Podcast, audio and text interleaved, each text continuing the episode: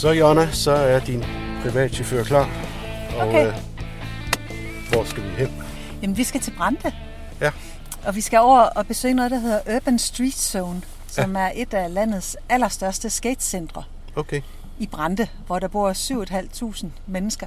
Der har de 1700 medlemmer, som skater og står på rulleskøjter og kører BMX og står på skateboards og alle den slags ting og sager. Ja, og hvad er det, hvis du lige gider lukke døren? Vi trækker lidt på chaufføren jo. Hvad er det, vi skal tale om? Jamen, vi skal tale om, hvordan man bygger sådan et stort sted op. Øh, de- Det startede i 2017, Urban Street Zone. Og øh, så havde de et års tid, hvor de var ude på en parkeringsplads. Og så begyndte de at bygge i sådan en gammel industrihal. Og i løbet af, altså da de fik den op at køre, så i løbet af et år, der gik de simpelthen fra 300 medlemmer til 1700. Mm. Øh, Så vi skal snakke om, hvordan man gør i sådan en stor proces, hvor man skal have mange mennesker, mange frivillige i gang, og hvor man skal bevare motivationen hos alle. Og lige nu skal du sige højre eller venstre. Øh, jeg siger højre, Højre. men der er lige det, at jeg ikke kan finde ud af højre og venstre. Så jeg siger den side. Det hedder højre-venstre konfus. højre, ja. Velkommen til den her podcast-serie fra DGI. Den handler om motivation, altså hvordan man kan få lysten til at give en hånd med til at vokse i foreningen. Vi tager ud og besøger nogle af de foreninger rundt om i landet, hvor det lykkes at få mange med, og vi håber, det kan give jer nogle gode idéer. Det her afsnit handler om, hvordan man kan sætte mål, der giver mening for de frivillige, og på den måde styrke motivationen. Senere i udsendelsen, der giver idrætspsykolog Knud Ryum nogle gode råd om, hvordan man kan sætte mål op. Og det her er første afsnit i serien.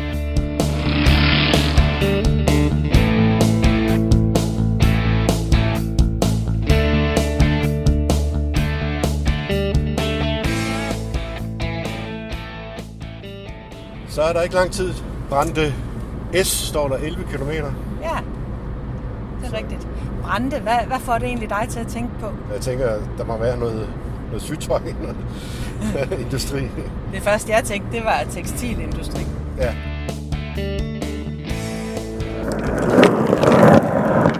Skatecenteret ligger i et industriområde i udkanten af byen. På vej hen mod indgangen går vi forbi et udendørs skaterområde. Det er på størrelse med to håndboldbaner, og der er ramper og betonklodser og forskellige jernstumper, som skaterne kan køre på. Vi bliver modtaget af en af de frivillige. Det er Jan Parsberg Madsen. Men her har vi halv 2.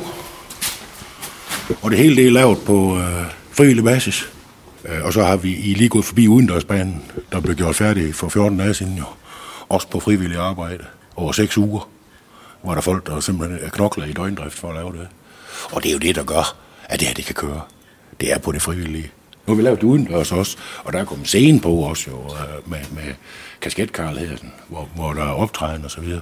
Og vi håber egentlig også, at det måske kan blive samlingspunktet for, for de unge mennesker. Også i weekenderne. Øh, her i sommer, her i coronatiden, der har vi haft nogle helvedes problemer nede i midtbyen med unge mennesker med sådan nogle boomboxe øh, på cykler, og så ser de drikke spiritus rundt omkring, og generer børnefamilier, så de ikke kan sove og sådan noget der. Hvor, vi så har lavet den her ende nu, der kan de se, det er et industrikvarter. Der generer de sgu ikke nogen som helst derude, der kan de spille lige så højt, de har lyst til, ikke? Vi vil gerne have dem herover. Ja, og derfor lavede man også kasketkarler henne netop for, så kunne de se derhen i stedet for med deres boombox øh, fredag aften, når vi har lukket. Vi har øh, jo også frivillige fra Aarhus. Vi har frivillige forældre fra Esbjerg, og så videre, der kører op og, og spiller frivillige, og så er deres børn med også. Øh, Så jo, de kommer meget, meget langvejs fra. Københavner har vi mange af, der simpelthen kommer med deres børn og bliver her en hel weekend. Leger sig ind på vandrehjem og sådan noget der. Så jo, det er et øh, over, over fedt miljø. Er, er du selv øh, gammel skater eller sådan Nej, overhovedet ikke. Altså, som jeg siger inden mig morsomt, de sidste rulleskøjter, jeg havde på, det så man spændt på med to læderremme, og der var metalhjul på, da jeg var dreng, ikke også? Øh, så, så nej, men de er ved at lokke mig. Jeg er blevet medlem også jo. Og jeg skal med på noget, der hedder Old Beginners. Og lære at køre blades. Men øh, jeg trækker den lidt. Jeg er lidt bange for at komme til skade.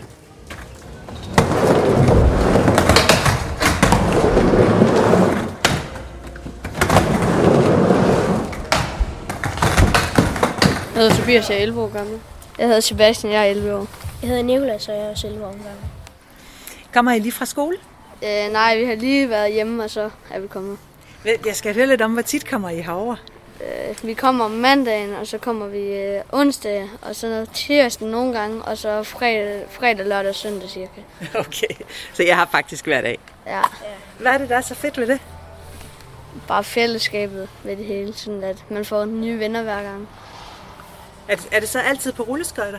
Øh, ja, i starten der startede vi på løbehjul, men det blev så lidt kedeligt, så startede vi bare på rulleskøjter for at prøve noget nyt. Kan du ikke prøve at fortælle noget om, hvad det er, der er sjovt ved at stå på rulleskøjter? At hver gang man kommer her, så lærer du altid noget nyt. Vi har ikke prøvet det nu, hvor vi ikke er kommet uden at lære noget nyt. Altså ved vi hernede stort set hver dag, så har vi fået mange nye venner. Så altså, både løbehjulvenner og rulleskøjtevenner. Og dem, der har stået lang tid, de tager også sådan imod en på en god måde, når man ikke har stået. Vi har kun stået to uger nu. Idémanden bag Urban Street Zone er Rune Lyager. Jeg er selv gammel skater, og jeg har holdt, og så øh, kom jeg i gang igen, fordi jeg havde en søn, som jeg var på skøjt med, og øh, vi var ude skøjt, og vi fik de her skøjter på, og han blev helt vild med det, og det gjorde jeg også. Og så gik vi ind i meget kort, hurtige træk hjem, og lavede et flyout, og købte noget udstyr, og så var vi i gang. Så startede vi på vores parkeringsplads derhjemme, og lige pludselig så var der 54 børn på den her parkeringsplads der, og min kone hun var lidt træt af, af at låne toilettet ud. Og så var vi ellers bare i gang. Så fik vi en anden lille parkeringsplads, hvor vi fik øh, 110 medlemmer. Øh, og efter den der sommer, så sad vi og kiggede på alle de der andre street sports, eller andre sportsaktiviteter, badminton, håndbold, fodbold, alle dem der, som gik ind i en hal, når det blev koldt. Og så sad vi ude på den der parkeringsplads, og det regnede, og det var frostgrader og sådan noget. Alle vores medlemmer sagde, at det var lidt koldt. Og vi prøvede at holde gang i dem med træning. Men øh, vi kunne også godt se, at det duer ikke, så vi er nødt til at have en hal. Og så øh, Maja og Thomas Maja, øh, min allerbedste body, øh, skatebody, vi øh, blev enige om øh, at, at finde en hal. Og det, Thomas han vidste, hvor den her hal var, fordi den havde han skatet heromme bagved i gamle dage. Så han, og så gik vi herop, og vi tænkte, den ligger lidt uden for byen og sådan noget. Men vi synes, den er bare mega fed, den her hal. Og det gjorde vi så. Så vi sagde bare ja til en lejekontrakt, og så troede vi, vi var i gang. Men så kom hele puslespillet med at blive en forening og alle de der ting, så vi kunne få noget tilskud fra kommunen. Jeg kan prøve at vise jer lidt rundt her. Altså, hvor vi... Her har det jo været vigtigt for os at både sige, at her har vi det der graffiti, vi vil gerne... Det var bare sådan to kedelige bygninger, ikke? Hvor der bare ingenting skete imellem andet en masse biler. Og der vil vi så gerne lave noget andet, og det synes jeg, vi lykkes med rigtig godt her. Øh, hvor du både har en god indgang til forældre, hvor de kan komme trygt ind, og børn og sådan noget. Og samtidig har du en rigtig fed skatepark. Og så har du selvfølgelig længere hen, hvor du har en scene, men også bare et opholdssted, når det er dårligt vejr. Hvordan, hvordan kom I fra, at I var ude på den her parkeringsplads, ja. og I ville egentlig gerne ind og have tag over ja. hovedet, og så til, at altså nu, har I lige, nu har I 1700 medlemmer, ja. og I har et kæmpe stort ja. område, både udendørs og indendørs. Ja. Jamen, øh, vi kom hertil ved at, ved at sige, jamen, nu starter vi med at bygge en hal op. Den her kæmpe hal, som vi er i her, som er 7.000 kvadratmeter, den er delt op i fire sektioner, og der lejede vi så den ene sektion, og så gik der et år, øh, og så var det bare pakket herinde. Øh, vi gik fra de 110 medlemmer til 325 medlemmer. Og så tænkte vi, at vi er bare nødt til at have mere plads, simpelthen. Vi er nødt til at udvide, expand. Øh, og så spurgte vi øh, kommunen, om vi kunne få lidt lokale tilskud til den næste halv også. Og der sagde de så nej, desværre. Øh, men vi tænkte, vi har en okay økonomi, vi gør det igen. Vi gør det alligevel. Så vi øh, en lørdag, der mødtes vi øh, 30 frivillige heroppe og så øh, nogle kæmpe maskiner, og så bankede vi ellers bare hul i muren. Øh, og så havde vi en dobbelt så stor hal. Og om lørdag aften var det hele ryddet op, og vi fik pizza og en sodavand og en øl til dem, der gerne ville det. Og så, øh, så havde vi en dobbelt så stor hal, og den gik vi så i gang med at bygge. Det tog øh, 91 dage at bygge den fuld tid. Hvad betyder det, at du I bygger ja, den? simpelthen indrettede den med, med, med ramper, kæmpe store ramper. Øh, det, lige nøjagtigt den hal, hal 2, den er, og det er vi rigtig stolte af her. Øh, der er et, øh, et skate-magasin i USA, som hedder BMAC, og der øh, kårer de altid øh, skate-faciliteter hver år til de bedste, og der har lige nøjagtigt den hal lagt nummer tre på den liste i verden til konkurrencebrug. Ikke? Det her det har jo været et kæmpestort byggeprojekt, og det må have set lidt uoverskueligt ud en gang imellem. Jeg ved, at I har haft en, øh, en masterplan for nogle af tingene. Kan du ikke prøve at fortælle lidt om, hvordan den masterplan den fungerer? Jo.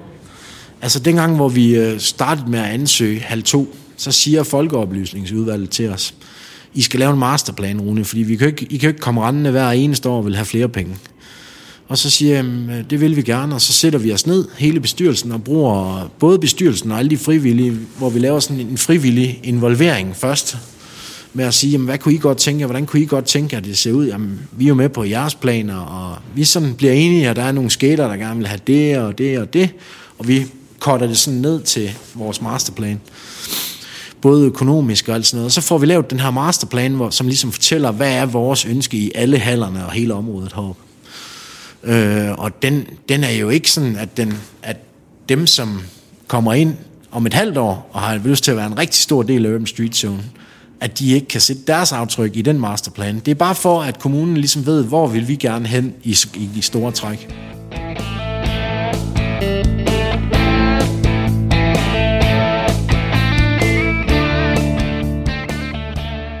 Altså, øh, her der ser jeg en meget, meget spændende ledge for skateboardere øh, to pallers højde, som man siger i, i skateboardsprog. Og herover der ser du en park, øh, en Street League park i miniatyrformat på øh, 5, 420 kvadratmeter med rails og trapper og stairs og en lille jumpbox og masser af ledges og hammers og hammer tricks og banger tricks. Der er det hele her. Altså vores masterplan lavede vi jo for et år siden cirka. Og der var vi jo i halv 1 næsten i gang med halv 2, dengang vi lavede den. Og så skrev vi på, i 20 vil vi have halv 2 helt færdig, og bygge vores udvendige område, altså vores udvendige entré. Og i 22 vil vi bygge halv 3, og i 23 halv 4, og i 24 halv 5. Vi ved, at med de ting, vi laver, så vil vi kunne blive en forening med omkring 2400 medlemmer i 24. Hvad betyder det for jer i bestyrelsen, at I ligesom har de her delmål? Vi kører jo meget efter vores bestyrelsesmøder, dem, dem snakker vi om, og der har vi som fast punkt masterplan på altid. Så det her med, hvordan går de her delmål og alle sådan nogle ting.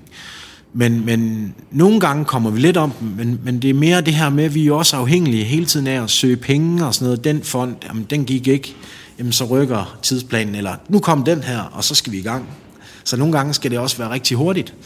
Øh, og vi bliver også hele tiden klogere øh, med at søge fonde og sådan noget, men vi, vi læner os op af masterplanen i forhold til kommunen, i forhold til vores store plan, hvor vi gerne vil hen. Men, men jeg vil sige, i skatehallen til dagligdagen bliver der snakket om, åh, oh, jeg kan godt tænke mig det her lille rail, eller den her lille boks, og så laver vi det, fordi vi synes, det er sjovt. Øh, det lyder som om, der godt kan være sådan lidt et dilemma i, at man har en plan for, hvordan det skal køre, ja. Øh, som jo er skrevet ned, og dermed også har en eller anden form for stivhed i sig. Ja. Og så at man alligevel hele tiden skal kunne udvikle sig med den energi, der er der. Ja. Det, det, det er, du har fuldstændig ret. Og, og det er nemlig det, der er det spændende i det også. Fordi øh, os som skater er jo faktisk ikke vant til at have en plan. Men selve masterplanen for hallerne følger vi 100 procent.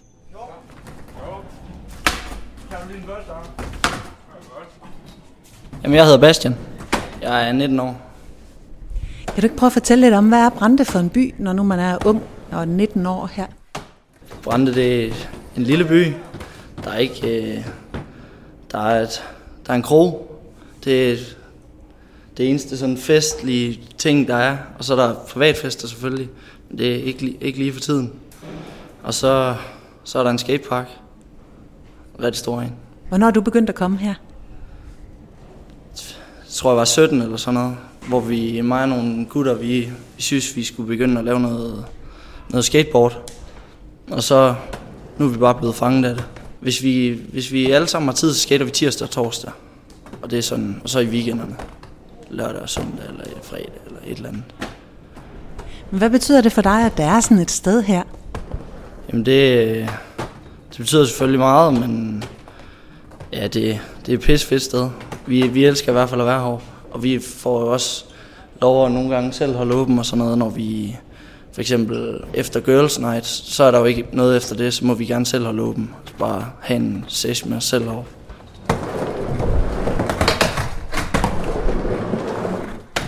Der jeg har heller ikke nogen federe følelse, end hvis man nu er nogle gutter heroppe, og så man lander et nyt trick, og så de alle sammen går helt amok med bortsen eller et eller andet. Det er bare kuldegysninger og sådan noget. Ved at lave en lille skaterpark et eller andet sted, det kan forandre et helt samfund, fordi at i hver en lille by, der bor der nogle mennesker, som måske ikke lige passer ind i de normale øh, skoletilbud eller øh, fritidstilbud, som er, og de vil helt sikkert øh, forplante sig i skateparken, både på den ene eller den anden måde, måske ikke som skater, men måske bare som tilskuer, og, og dem skal der også være plads til. Jeg tror på, at man kan forandre det her med at give plads til hinanden i en lille by, give plads til at der ikke er nogen, som det altid har været. Altså, det kan, det kan forandre et helt samfund i en lille by, og det er meget, meget vigtigt at give plads til.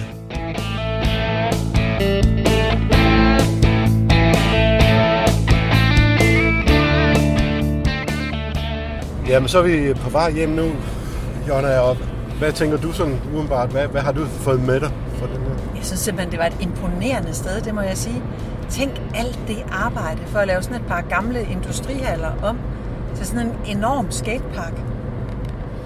Og jeg tænker også, altså det, det var også noget af det interessante, det der med, hvor han fortæller, fordi det, som du selv siger, det var virkelig imponerende, og, og også den øh, frivillige, der fortalte, at de kommer jo fra Tyskland og, og så videre, så, men, men det der med at have nogle delmål, synes jeg var interessant i hvert fald. Ja, det er, at, altså, at de har delt det op, sådan at de ligesom, vi starter her, så arbejder vi os først hen imod at lave halv et færdig. Så tager vi halv to. Og nu er de så i gang med planerne for de næste, de næste projekter, ikke også? Og jeg ved faktisk, at nu kan man sige, nu, nu har vi været her på besøg, men du, du skal faktisk videre, øh, ikke i dag, men snart. Jeg skal tale med en idrætspsykolog, der hedder Knud Ryum, øh, fordi jeg skal høre noget mere om, hvordan man kan gribe sådan nogle meget store processer an øh, og dele tingene op i mindre bidder. Jeg hedder Knud Ryum og er forsker på Aarhus Universitet, det der hedder Institut for Folkesundhed på, øh, oppe på Universitetsparken heroppe, hvor jeg forsker lidt andet i fysisk aktivitet, men også motivation og hvad der skal til for, at man øh, bliver motiveret for forskellige aktiviteter. Vi har jo besøgt en øh, forening, der hedder Urban Street Zone i Brande. Og det er sådan en stor skaterforening, som har, øh, jamen de har et stort indendørs skaterområde på 2600 kvadratmeter og et stort udendørs område på 3600 kvadratmeter. Så de har, de har bygget og bygget. Kan du sige noget om, hvordan er det, man kan holde motivationen i sådan en proces? Ja, altså det er jo spændende med eksemplet, I også har her, fordi det kræver jo enormt meget at få en stærk indsats i sådan en lille lokalt samfund, som de har, og så få så meget ud af det. Så det kræver jo, at du er motiveret over en længere periode. Noget af det, der kan være nødvendigt, det er at kigge på, hvordan man sætter gode mål. Øh, og det er det, vi især gerne vil tale om i dag også, øh, fordi at mål er ikke bare noget, man sætter sig. Øh, nogle af de mål, vi foretrækker i hvert fald inden for forskning og prioriterer, når vi taler om gode mål, så er det det, vi kalder et procesmål. Og det handler lidt om, at vi ser det som en vej derhen og en rejse derhen, og der sker en masse ting undervejs. Så et godt procesmål, det er også det her med at kunne have nogle forskellige delmål, altså milepæle undervejs, og også have en mening med det. Altså hvorfor er det her meningsfuldt for os overhovedet at nå hen? Har du nogle gode råd om, hvordan man kan sætte sig nogle gode konkrete mål? En af de teknikker, som man ofte fremhæver inden for noget med at sætte mål, det er sådan det, der hedder smarte mål. Øhm, og øh, det er både inden for, altså inden for sport, men det kan også lige så godt bruges i bestyrelsesarbejde eller i frivilligt arbejde. Og det går egentlig konkret ud på, at et mål, det gerne skal være det, vi kalder specifikt, og det står selvfølgelig for S'et. Og det betyder egentlig groft sagt, at vi skal have det ret klart, hvad er det, vi gerne vil nå, hvor det gerne vil hen, hvad er vejen derhen, og hvordan kan vi tage den, altså for at sige, lave os et kort for det. Øh, så snakker vi M for det målbare, og det er, at vi skal kunne måle, det har vi lige talt om før, milepæle undervejs, så vi skal kunne se, at der sker nogle ting, for ellers så er det ikke øh, motiverende nok for os på den lange bane. Og så kommer det her A, som kan være rigtig vigtigt, øh, som man nogle gange glemmer, det er accepteret. Øh, og accepteret, det hensyder til, at vi skal være enige om, at vi gerne vil nå derhen. I en frivillig forening kan det måske godt være uenighed, om man skal nå et eller andet bestemt mål. Hvis der er uenighed, så vil vi være sjældent sandsynlighed for, at vi når det i sådan en frivillig gruppe. Så vi skal alle sammen acceptere den præmis, vi gerne vil nå. Så er det det R, som vi er på nu, der hedder realistisk. Øh, det er jo også en vigtig ting. Hvor realistisk er den her ambition? Har den gangbare vej på jorden? Giver det mening? Og det sidste, det er så tidsbestemt, og det er fordi, at vi kan ikke bare have et mål, der hænger ude foran os hele tiden, for så bliver vi trætte, så bliver vi metaltrætte, så at sige. Så vi skal også gerne have et eller andet tidsinterval, hvornår skal vi have nået det her indenfor. Øh, så vi skal også prøve at arbejde med nogle tider for at sætte os nogle konkrete mål. Og så har vi sådan et E, vi har lagt på sidenhen, i starten hed den egentlig Smart, nu hedder den Smart Øh, der er også nogen, der vil sige, at den hedder endnu mere. Men øh, der kommer på til sidst, det er elasticitet, eller at den skal være mulighed for at kunne tilpasse undervejs. Og det er også noget af det, der er vigtigt ved at huske ved mål, fordi vores verden ændrer sig jo. Lige pludselig er der måske tre frivillige, der forsvinder. Hvem skal løfte de opgaver? Kan vi løfte dem lige nu? Kan vi få nogle andre ind? Vi bliver måske nødt til at ændre lidt på vores målsætninger og så videre. Så der skal også være en vis elasticitet i vores målsætninger, så vi ikke føler, føler, at det bliver en fiasko, hvis der sker noget undervejs. For det sker der i frivilligt arbejde. Hvis man så arbejder med at sætte sig nogle smarte mål i bestyrelsesarbejdet, hvilken effekt kan det så have på motivation? Jamen det kan jo have den effekt, at man også dermed får kigget på, hvor er det, man selv passer lidt ind her i, øh, i forhold til arbejdet. Altså det er ikke os alle sammen nødvendigvis, der er bedst til at kigge på det økonomiske, eller bedst til at kigge på uh, det praktiske arbejde. Så det er også det, der man kan se, hvor er det, jeg passer ind i de her målsætninger, hvor kunne jeg bidrage ind. Fordi når vi laver de her smarte mål, så er vi også i gang med at tydeliggøre, hvor vi vil gerne hen, og hvor vi gerne nå. Øhm, så det er rigtig vigtigt faktisk i forhold til at kigge på, hvordan kan vi motivere os selv inden for det her.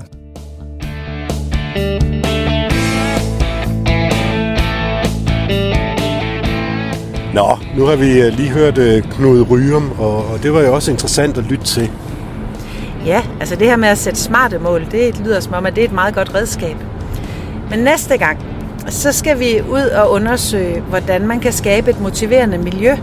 Og der skal vi til Djursland. Det skal vi, men lige nu, der skal vi hjem. Ja. Du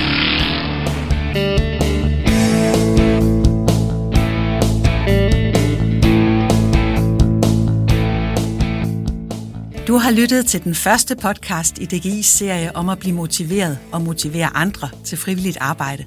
Hvis du vil læse nogle gode råd om at sætte mål, der giver mening, så klik dig ind på dgi.dk, så ligger de sammen med teksterne til den her podcast. Du kan også finde mere viden om motivation og frivillige på dgi.dk. På vores tur til Urban Street Zone i Brande, der mødte vi Rune Lyager, der er formand for foreningen, og Jan Parsberg Madsen, der er frivillig og snart kører på Blades, altså rulleskøjter. Og så mødte vi den 19-årige skater Bastian Lyager, og de tre 11-årige drenge Sebastian, Tobias og Nikolas, der kører på rulleskøjter tirsdag og torsdag, og mandag og onsdag og fredag, og nok også lørdag og søndag. Og så var det idrætspsykolog Knud Ryum fra Aarhus Universitet, der gav gode råd om at sætte smarte mål. Hvis du vil lytte til de andre podcasts i serien, så finder du dem på dgi.dk-podcast eller i din foretrukne podcast-app. Mit navn er Jonna Toft, og bag rettet og teknikken er det Søren Prehn.